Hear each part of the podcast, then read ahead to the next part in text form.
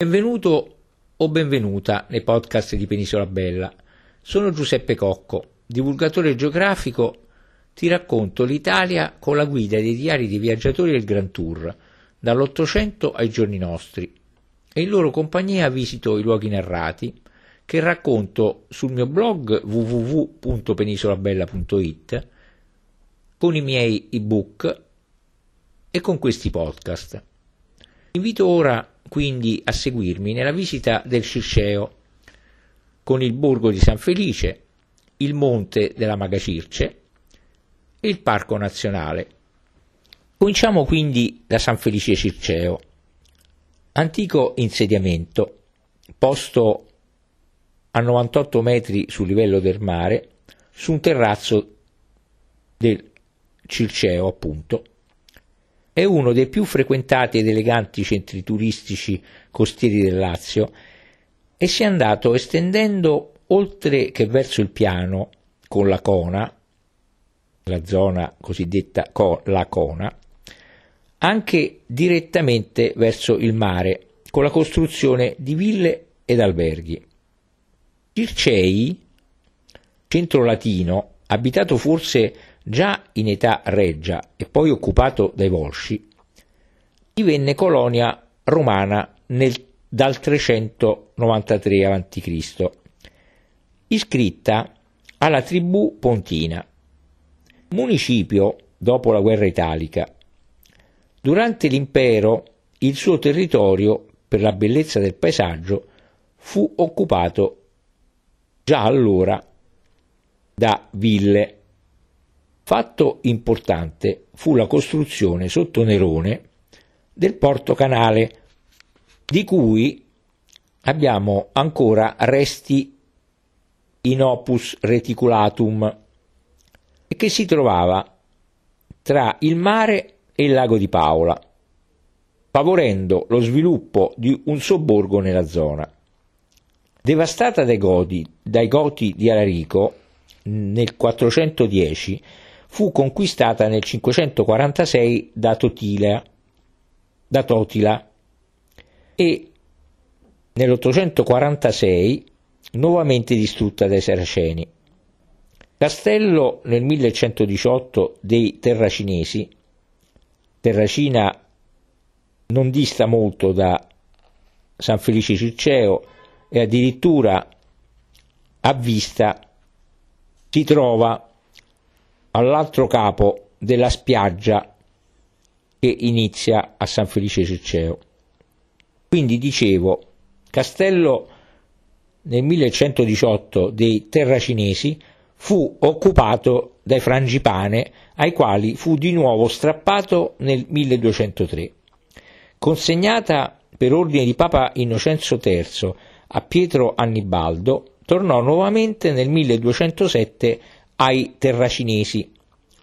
Possesso nel 1250 dei Cavalieri Templari, andò poi ai Pironti, signori di Terracina, quindi agli Annibaldeschi e da questi nel 1301 a Pietro Caetani, nipote di Bonifacio VIII, alla cui famiglia restò con qualche interruzione per circa quattro secoli, ossia 400 anni.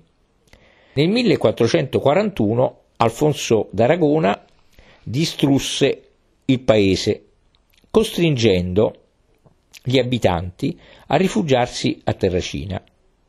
Ridata da Papa Pio II ai Caetani, fu acquistata da Alessandro VI per la figlia Lucrezia Borgia e nel 1501 subì devastazioni da parte degli uomini di Federico di Napoli. Nel 1562 Papa Pio IV ordinò al cardinal Niccolò Gaetani, Gaetani di costruire a proprie spese, per difendere la costa dai pirati, quattro torri attorno al monte, garantendo però a carico della Camera Apostolica il mantenimento delle guarnigioni. Successivamente andò ai Ruspoli e agli Orsini, quindi ancora alla Camera Apostolica. Questa, nel 1808, per sopperire alle spese che doveva affrontare per la fornitura dell'armata francese, fu obbligata a venderla al principe Stanislao Poniatowski per 86.000 scudi, che nel 1822 venne costretto a restituirla. San Felice Circeo, come ho detto, si trova sul Monte Circeo. Il calcareo promontorio del Monte Circeo, che si può considerare un frammento dell'allineamento montuoso dei monti Lepini, Ausoni, Aurunci. È un'antica isola saldata alla terraferma in età pleistocenica, con il colmamento alluvionale della pianura pontina. È lungo circa 5 km, largo 2 km e mezzo e culmina a un'altezza di 541 metri, ha pendii pittoreschi e precipiti, specialmente a ovest, ed è coperto da una densa vegetazione mediterranea differenziata secondo l'esposizione dei versanti, che si distinguono in quarto freddo a nord, con leccio, quercia da sughero all'oro, quarto caldo con lentischio, olivastro, palmanana, la quale raggiunge qui il suo limite settentrionale. Sono presenti cinghiali e daini.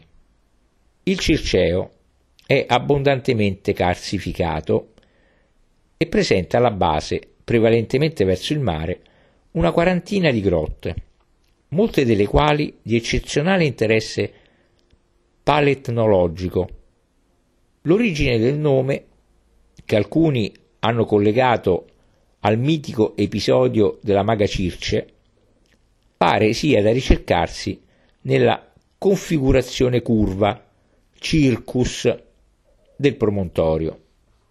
San Felice Circeo e il suo monte omonimo fanno ambedue parte del Parco Nazionale del Circeo, istituito nel 1934 allo scopo di preservare la vegetazione del promontorio e quanto rimasto dopo la bonifica delle selve retrostanti. Si sviluppa interamente in provincia di Latina nell'ambito dei territori comunali di Latina, appunto, Sabaudia, San Felice Circeo e Ponza, con una superficie di 8.400 ettari. A quest'area si aggiunse nel 1979 anche l'isola di Zannone. Quello del Circeo è uno dei più interessanti parchi nazionali per la varietà degli ambienti che lo caratterizzano. La più grande foresta di pianura rimasta in Italia, circa 3.300 ettari, la duna litoranea che si allunga ad arco verso nord-ovest per oltre 20 km, una catena di quattro laghi costieri, Paola, Ossabaudia, Caprolace, Monaci e Fogliano. L'isola di Zannone, la prima protetta in un parco nazionale, e il promontorio del Circeo. Nel parco sono presenti varie strutture, fra cui un centro visitatori, un'area faunistica, un centro di documentazione e un'area ricreazionale. Inoltre, nel comune di Sabaudia sono stati istituiti il Museo Naturalistico del Parco Nazionale del Circeo e il Museo Civico del Mare e della Costa. Ma facciamo un rapido giro di perlustrazione del borgo. Al di là della porta d'ingresso di San Felice Circeo, chiamata il Ponte, si apre la rettangolare piazza Vittorio Veneto, dominata a destra dalla Torre dei Templari, unita alla Casa dei Cavalieri, la cui facciata è visibile dall'attigua piazza Lanzuisi nella quale è ospitata la mostra Homo sapiens e Habitat, istituita nel 1978, che presenta reperti appartenenti a culture preistoriche e protostoriche regionali ed extraregionali e oggetti preistorici ed etnografici provenienti da tutto il mondo. Continuando nel corso Vittorio Emanuele, raggiungiamo la piazza Marconi, belvedere sul mare fino alle, ise- alle isole Ponziane e sui monti Lepini e Ausoni. Discendiamo alcuni gradini della via Colombo e voltiamo a destra in via Rossi, dove possiamo vedere un tratto della cinta poligonale del tipo più antico, a blocchi irregolari e con larghi spazi tra le pietre, databile probabilmente tra il 500 e il 400 a.C. Confermano l'esistenza del centro antico nello stesso posto dell'attuale. Scendendo la via Colombo a scale, raggiungiamo la zona balneare, composta da ville ed alberghi affacciati su un bel lungomare. Su di esso incontriamo l'albergo Neanderthal, che ha la particolarità di avere nel giardino la grotta Guattari, una delle molte che si aprono alla base del Circeo e che hanno restituito industrie del Paleolitico medio, superiore e del Mesolitico. Nella grotta in questione, oltre a industria pontiniana del Paleolitico medio e a fauna pleistocenica, fu trovato addirittura il cranio di un uomo preistorico. La grotta fu esplorata il 24 febbraio 1939 da Alberto Carlo Blanc e vi si rinvenne un teschio umano giacente tra alcune pietre disposte in circolo, insieme con ossa fossili di cervidi, suidi ed equidi e industria litica musteriana. Il cranio ha caratteri tipici dell'Homo, dell'homo neanderthaliensis e risale a circa 60.000 anni fa.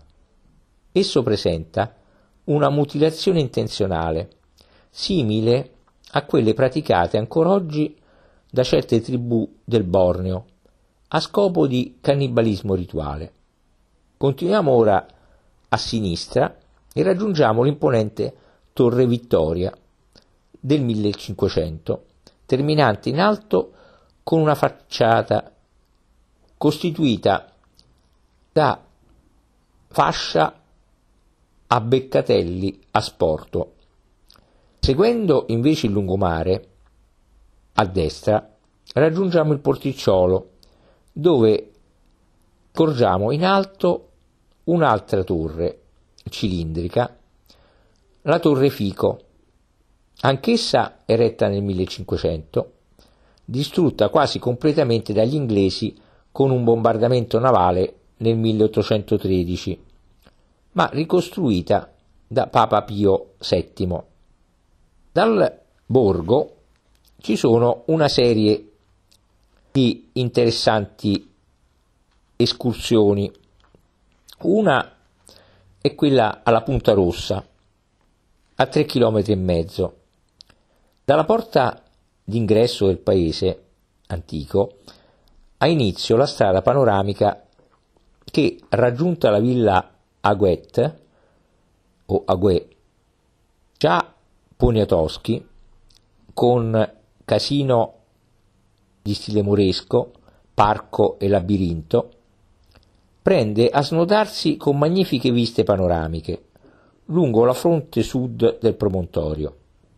Dopo un breve tratto, oltrepassiamo in basso, a picco sul mare, la torre Fico.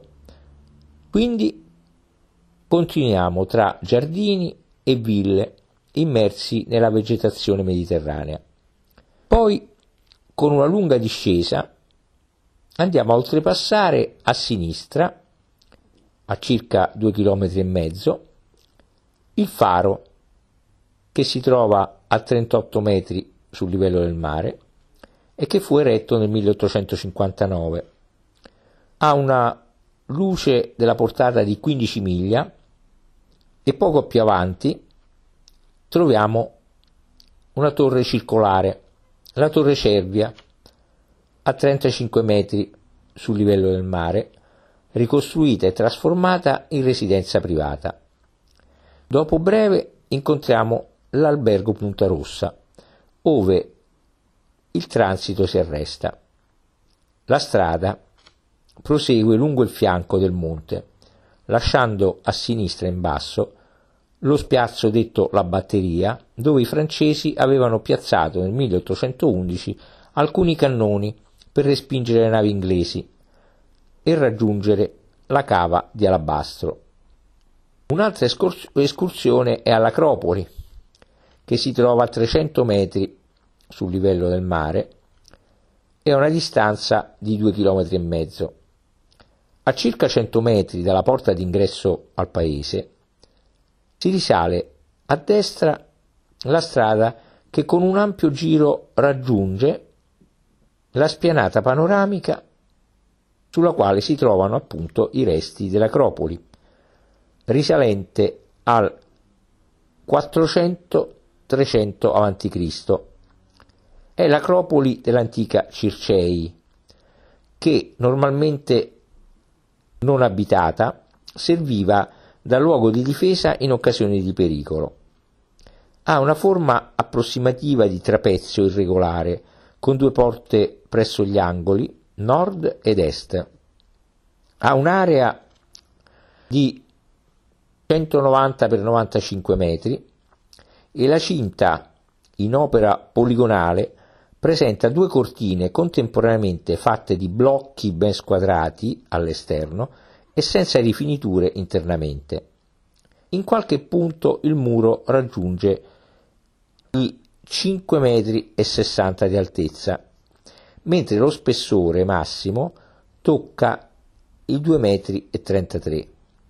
Nell'interno c'è una cisterna coperta a tolos, mentre un muro, di cui restano notevoli parti e anch'esso in opera poligonale, scendeva ad incontrare la cinta cittadina sbarrando l'accesso al monte da est, punto più vulnerabile.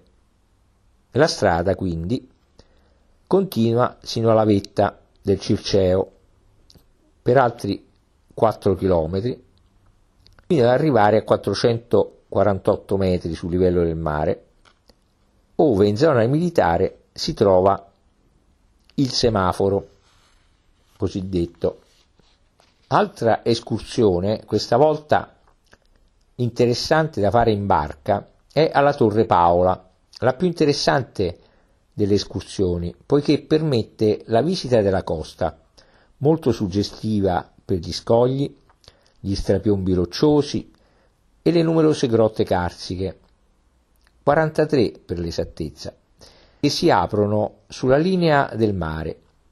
Nelle grotte le esplorazioni di Alberto Carlo Blanc, che ho già citato precedentemente, hanno messo in luce un complesso di 31 giacimenti preistorici, fertili di fauna e di flora fossili, oltre a industrie del Paleolitico superiore, aurignaziana nella sua variante detta cercelana, cerceiana, Circeo naturalmente, perché la quasi totalità dei reperti provengono dalla grotta del Fassellone e da altre località del Circeo.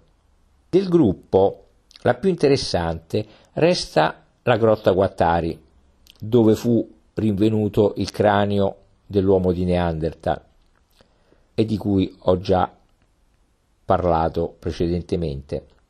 Si parte da uno degli stabilimenti balneari o dal porticciolo presso la Torre Fico, di cui ho anche già parlato.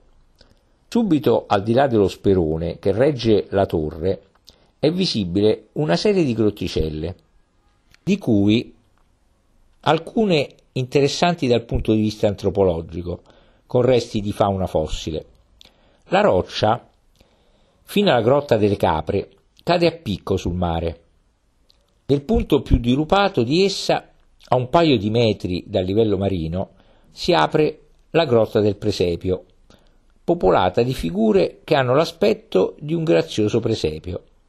Un centinaio di metri più avanti possiamo scorgere, a pelo dell'onda, la stretta e bassa apertura della grotta azzurra, accessibile con una piccola imbarcazione.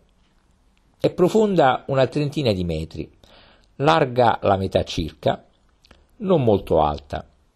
Tonal- le tonalità variano da un verde smeraldo a un azzurro intenso, con chiazze viola. Segue poi la Grotta delle Capre, la più suggestiva e meglio nota di tutte, facilmente individuabile per la sua grande apertura ad arco e alla quale si può facilmente approdare grazie a una piattaforma antistante. È ben visibile l'antico solco, solco di battigia, inciso durante l'ingressione marina tirreniana, ultimo periodo interglaciale, quando il livello del mare era di 15-20 metri superiore a quello attuale e perforata da litodomi o litodomi. A destra è visibile la colonna stratigrafica posta Vidal Blanc. La grotta delle Capre è raggiungibile anche a piedi dalla strada del Faro, tratto della strada per Punta Rossa. Mentre 100 metri più avanti giungiamo o possiamo giungere alla grotta dell'Impiso che ha al centro della volta una stalattite assomigliante a un uomo appeso. Accanto troviamo la grotta del Fassellone a tre vani, di cui il centrale con la volta crollata. È dal punto di vista scientifico la più interessante e presenta tre gruppi di strati ben distinti che dimostrano come essa sia stata abitata dall'Homo neanderthalensis e, dopo un lungo abbandono, dall'Homo sapiens. Per buon tratto non vi sono grotte di una certa importanza, ma la costa, con le sue insenature, con le sue lingue di roccia, con la torre del faro e la torre Cervia e le numerose ville, rende quanto mai varia la gita in barca.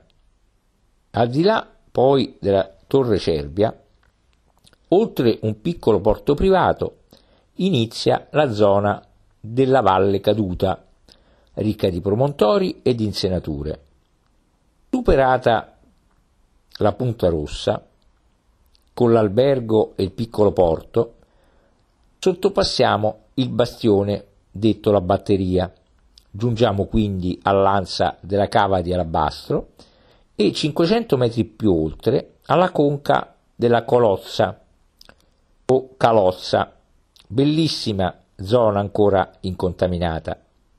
Segue una serie di grotte importanti. All'inizio del precipizio, enorme rupe stra- strapiombante sul mare, da un'altezza che giunge fino ai 400 metri. È la scogliera delle cinque grotte, tutte in parte svuotate dall'onda. Sopra i ruderi della torre moresca. Più, avia, più avanti, nella spiaggia dei bombardieri, si apre la grotta dei prigionieri, a due piani, nella quale rimasero imprigionati nell'agosto del 1950 alcuni studenti sorpresi da una mareggiata. A poca distanza la famosa grotta della Maga Circe con un'apertura a doppio arco, completamente invasa dal mare, alla volta a forma di cupola, alta dai 30 ai 40 metri, ampia 40 x 40. Poco più avanti troviamo la grotta Breuil, la cui parte anteriore, profonda 22 metri, è ingombra di massi franati. Poco prima di giungere alla Torre Paola, incontriamo la grotta di Paola o di Ulisse, invasa dal mare e ingombra di grandi massi franati. Essa non è in realtà che la parte terminale di un'immensa grotta crollata comprendente la caverna oscura, profonda una trentina di metri e larga dieci circa, alla quale si giunge girando dietro enormi scogli. L'ultima grotta si apre a pochi metri dalla torre papale e si chiama Grotta Spaccata di Paola, poiché ricorda la montagna spaccata di Gaeta. Infine, il subacqueo che si avventura in queste acque potrà scoprire il Cristo del Circeo, una statua bronzea inabissata nell'aprile del 1992, considerata il simbolo marino del paese. Ma non possiamo finire le nostre escursioni senza la visita al picco di Circe, che si trova a 541 metri sul livello del mare e che è il punto culminante del Circeo. Vi si arriva con una strada asfaltata di 6 km fino a un'ora e 45 dalla vetta che si deve raggiungere naturalmente a piedi. Si segue quindi la strada per Sabaudia per circa 6 km e si volge poi a sinistra in un sentiero che raggiunge le falde del Pisco Bianco, enorme rupe scabra che si erge dinanzi al monte. Di qui si continua, serpeggiando sino alla vetta. Sulla vetta, spianata artificialmente, si trovano i resti attribuiti a un tempio di Venere o della dea Circe, identificata con Venere, poiché qui venne rinvenuta una testa della dea, di arte prassitelica, e un'ara ora al Museo Nazionale Romano. Naturalmente inutile dire che il panorama è amplissimo e giunge con tempo chiaro sino addirittura a Roma da una parte e al Vesuvio dall'altra.